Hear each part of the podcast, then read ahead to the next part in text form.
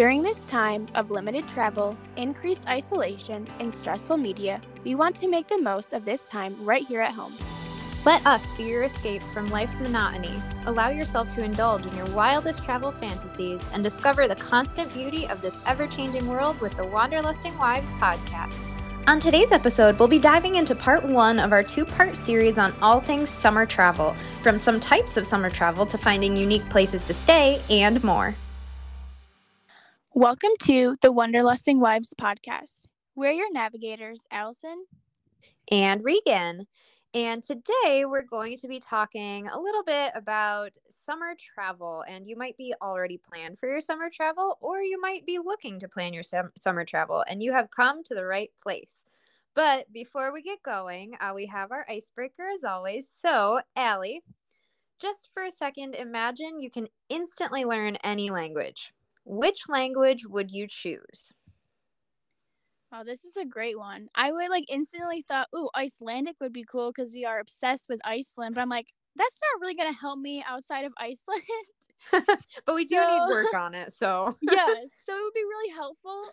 But I think I'm gonna go with Spanish for this one, just because it would be so versatile. It would help in my career. I have Spanish-speaking students. It would just, you know, help me in really a lot of situations across the U.S. internationally, and seems like the prime language to know. So going with Spanish for this one, even though Icelandic would be pretty cool. How about you, Regan? Yeah, Spanish would be awesome, especially in our country. I feel like it would be super useful. Um, but I think if I had to pick a language, I would pick Italian because I already speak somewhat quickly sometimes. So I think it's just a natural stepping stone. Um, but also, Jules from our Italy episode totally sold me on the Italian culture and the food. And also, my uh, husband's family is Italian. And I just think it would be really cool to be able to converse in such a beautiful language. Um, so, yeah, I think I would go with Italian. That would be um, awesome. You got just got to get the hand motions down a little bit louder when you're speaking it, it's yeah, you're you know great starting point. You'll be fine. yeah. I can do that. I went to theater school, so I can do whatever hand motions you need. Perfect. You're already halfway to being bilingual. All right. Well, moving on, uh, we're going to get right into our topic of conversation for today, which, as we mentioned, is summer travel. So, we're going to provide some tips, uh, for as you're planning or as you're looking forward to your trip. Uh, some favorite spots of ours, some spots that we might recommend, might recommend to avoid, but uh, we'll just jump right in here with some suggestions for accommodations while you're going, wherever you're going. So, Allie, what would what do you have to say about accommodations? You'll never guess what my suggestion is going to be because we only mention it like every other episode, but we are diehard Airbnb fans. I know there's some controversy with Airbnb right now, but you know, I'm Airbnb all the way. Hotels are great for some instances, but highly recommend Airbnbs. They're a great way to connect with locals. They can be cheaper than hotels. Um, they're great for families, and they usually offer unique amenities like waterfront properties or a hot tub or pool some are pet friendly. Maybe there's a garden. There's also usually washers and dryers. Um, some people are nice enough to offer like baby supplies, like maybe a pack and play or a high chair. Um, also, really great. People are still working from home, so they have some Airbnbs that have really great work from home spaces, um, kitchens that have all the utensils usually that you would need for really basic meals and cooking, um, private entrances if they have, you know, maybe the host is staying on the floor above. Um, and typically they have free parking, just to name a few. I know that's a ton of things, but those are just some of the um, highlights. They also offer many other things as well. So, what do you think about Airbnb, Regan? Yeah, I mean, as someone who works full time from home, those dedicated workspaces are so nice. And like, it's just different when you're working in a hotel and like there's sometimes a desk in the room but it's like you're all on top of each other and it's just like it just doesn't work as well as when there's a dedicated workspace and i've had some really nice airbnbs that have some great workspaces and it just makes um, traveling a little bit easier and more accessible. Um, so yeah i'm i'm totally on the airbnb train as well. There's also like Vrbo and HomeAway. There's some other sites as well. Um, that you can look on. But some of like the really cool opportunities that Airbnb gives are like some really unique properties that you can stay in. So there's like tree houses and repurposed pirate ships in like Wisconsin. There's shipping containers that you can stay in that have been converted all over the country. Train cars, hobbit houses, missile silo complexes, uh, bamboo mansions overseas in Bali. There's a gorgeous one that I came across one time. Um, like glass cottages with hot tubs in Iceland where you can potentially see the northern lights if you go at the right time. There's some like historical mansions or some really renowned places like the Kellogg Doolittle Estate from Architectural Digest in Na- Joshua Tree National Park. Tiny homes, castles, you name it, you can pretty much stay in like anywhere you want, any type of place you want. Even potatoes. I actually just recently heard there's a potato like shaped house or building that you can stay in in Idaho. I think No that might be my next destination. I don't know. I, I heard that and I'm like, this cannot be real, but sure enough.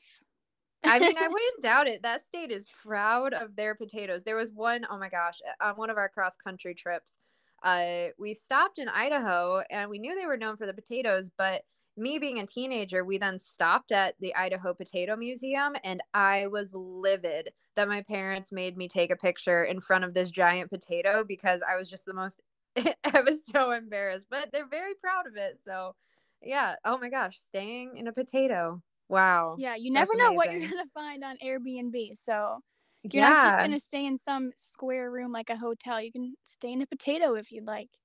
Yeah. it- well, and also, if you are kind of a little bit more spontaneous, there is an option on Airbnb to say, I'm flexible. And then it'll show you all sorts of places. And you don't have to give it a destination. It'll tell you, here's this place that's available for your dates in this location. And you never know what you're going to find. So just hop in there and see what you come across. Yeah, so that pretty much covers accommodations, at least on our end. Of course, hotels are still a great option, but in our experiences, we've just preferred Airbnb just because of all the extra amenities and experiences we've had. Um, so now we just want to touch base on the types of summer travel for all different kinds of budgets. And first, we want to highlight road trips. We have a whole episode on cross country road trip um, titled From New York to Arizona and that's a really great episode if you're interested in more information about that um, especially now with you know covid still being kind of hard to travel internationally a cross country road trip is a great option um, for anyone who's wanting to take that time. Either you fly to a destination and drive around there or like um, in our episode from new york to arizona we drive you know across the country. So there's a lot of possibilities when you're talking about a cross country road trip um, Yeah. Regan, what do you think? Do you prefer, you know, maybe flying somewhere and driving or driving all the way across the country? I mean, it depends. It depends on how much time you have. Like growing up with two teachers as parents, we were able to drive all the way across the country and back a few different times. Um, but like I've also done it where you fly to a destination and you like get into the nitty gritty of one area. So it also depends on how into the thick of a of a location you want to get. Like you could fly to, into Denver and then spend your entire week just going around uh, the mountains and everything, or you can t- go all the way across the country and back. So it really depends on how much time you have and how in depth you want to go. But if you're looking for car rentals or, I mean, even hotels too, uh, check out Priceline.com. Uh, they tend to have bundles where you can get discounts on hotel, airfare, car rentals, etc. Um, because car rentals can tend to get pretty pricey. So, um, if you're looking for more like international travel, uh, Allie, I know has a lot of experience with Skyscanner and some other options for finding those longer flights. So I'm gonna let Allie speak to that. Yeah, so as the international travel guru for this podcast, um, Skyscanner has been an awesome resource. It's an app. Also, you can um, use it online. Also, Google Flights or Student Universe for our younger audience here. You can get discounts under the age of 26. They have really great deals. I know I saw like a deal today from LA to Boston it was like $83 or something one way. So there's some really great um, options on there if you're under the age of 26. But if not, Skyscanner and Google Flights is a great way to um, filter out different options that give you the cheapest price that might be the longest travel day, but you can also say like the best price, and that gives you the cheapest price with the shortest distance, or you can do like two stops or one stop.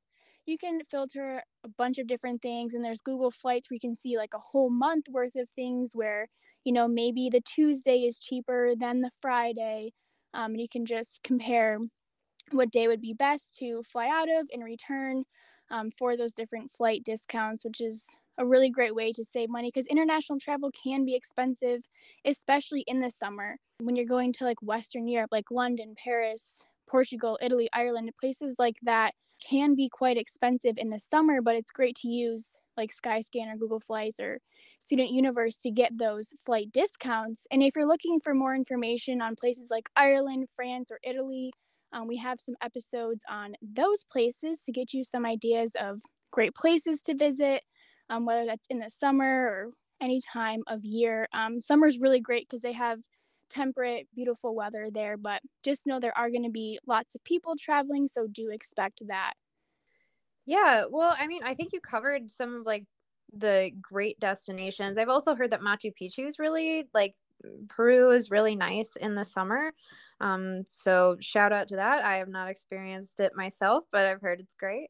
But then if you're looking for more of a relaxing beach vacation, so summertime summertime can get a little tricky because it gets really hot really fast but some nicer places that you could find a nice beach for a family vacation um, cape cod san diego or the california coast um, it's pretty temperate year round get does get a little hot but some people don't mind that. And then maine or hawaii is pretty um, pretty normal all year round, um, pretty much the same. If you're looking to go to a different country, if you're living in the United States, um, Puerto Vallarta and Mazatlan in Mexico are really great. You can get there on a cruise ship. Might not recommend going on a cruise in the summer, but those two also have direct flights into there. They both have airports and they're really, really great. Myrtle Beach is great for families. Gets a little crowded in the summer, but you could definitely give that a try also if you're looking for a beach trip. And then moving on to camping trips, like if you're more of an outdoorsy person, um, I know Allie and Nate, uh, her husband, got to do a little bit of camping. So I'm going to let Allie speak to that. Yeah, so I grew up doing a lot of tent camping. and I know some people are like, ah, tent camping, that sounds awful. Um, but some, some of my favorite memories as a child are actually from camping. It's just such a nice way to disconnect now that we're you know, so technology focused society, always on our phones, always feel the need to update everyone on what we're doing or looking at a screen. So I really have enjoyed camping um, th- during my childhood and even more so now as an adult because it's just a great way to disconnect. Um, but as Regan said, my husband and I did do a baseball stadium tour um, a couple summers ago, and we camped throughout the way because we were college students and just wanted to find a cheap way, but also a great way to go to a bunch of different stadiums. We went to like six different stadiums across 10 different days. So that was a really cool way to go to different um, places on a cheaper budget. We even found a um, like an old abandoned airport in New York City that we could camp at, which who can even go camping in New York City? We, it was outstanding. I don't even know how to even describe it to you unless you're actually there. It was so cool. You just walk down like the tarmac and there's just huge open fields with camping spots very very unique experience um, and then for our new york or canadian listeners here the thousand islands are a really great place to go camping uh, boating mm-hmm. is great during the summer as well and then regan and i actually had um, one of our first camping experiences to canada with our whole entire neighborhood um, which was an absolute blast. So, camping is a great way to get together, disconnect, have real conversations with people, eat lots of s'mores, and just really enjoy time with other people.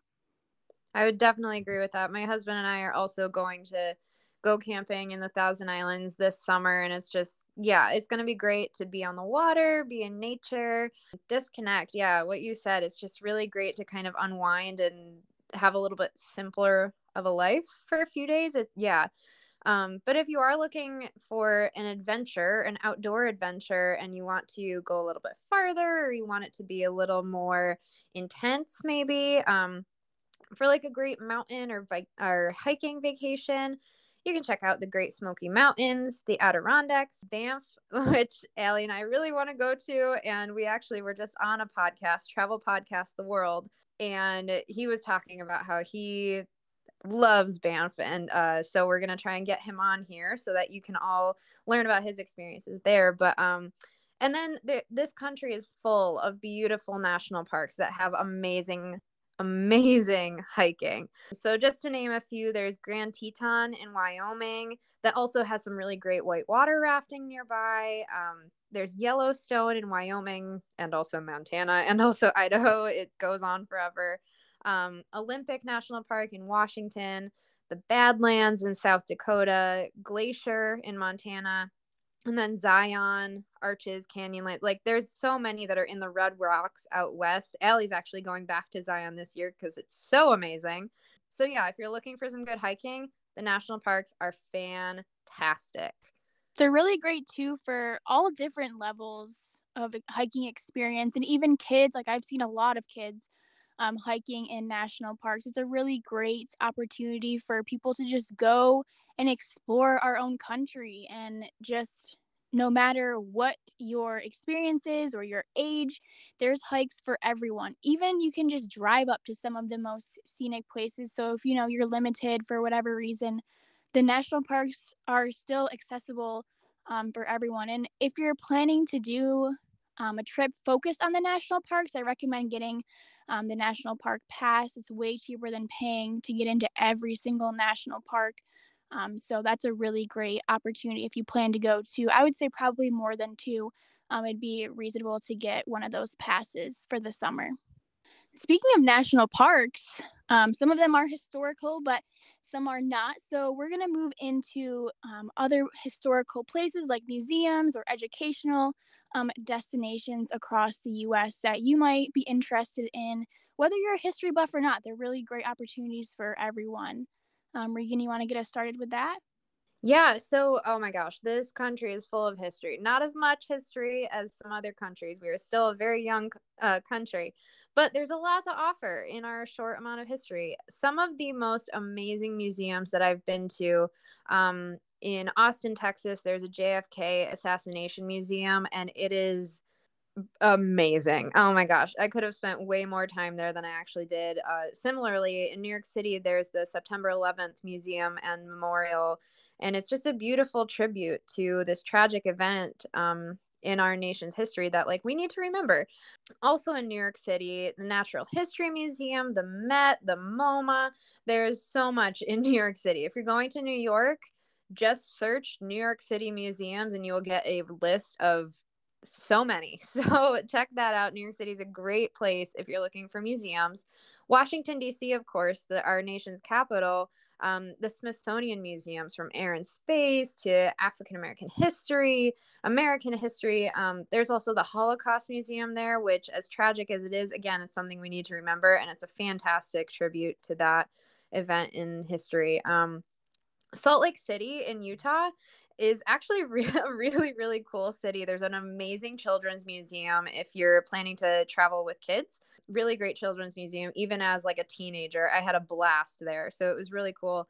Right around there also is Golden Spike National National uh I don't think it's a national park. It's like a national site, but it's where the East and West railroads actually met when they were building it across the United States. And it is like, it's so cool. They do a reenactment of the trains and everything. So, again, the National Park System is a great resource for any of that, uh, especially things like, I mean, there's Abraham Lincoln's birthplace and all sorts of different things. So, uh, check that out for sure. Philadelphia, of course, um, there's, there's the Museum of Art, so you can live out your rocky dreams. Um, but there's also like the Liberty Bell, Independence Hall, all sorts of history there and that's something that's a little bit off the beaten path but titan missile museum in arizona you can actually like tour a missile silo from cold war mm, russian i mean it's a little too real right now maybe but like just where they're housing these missiles in our country. I think there's only like 56 sites in the country and just it was a different time, you know, when they didn't know when those were going to go off, and now you can tour them and just get that piece of history. So um, there's a lot.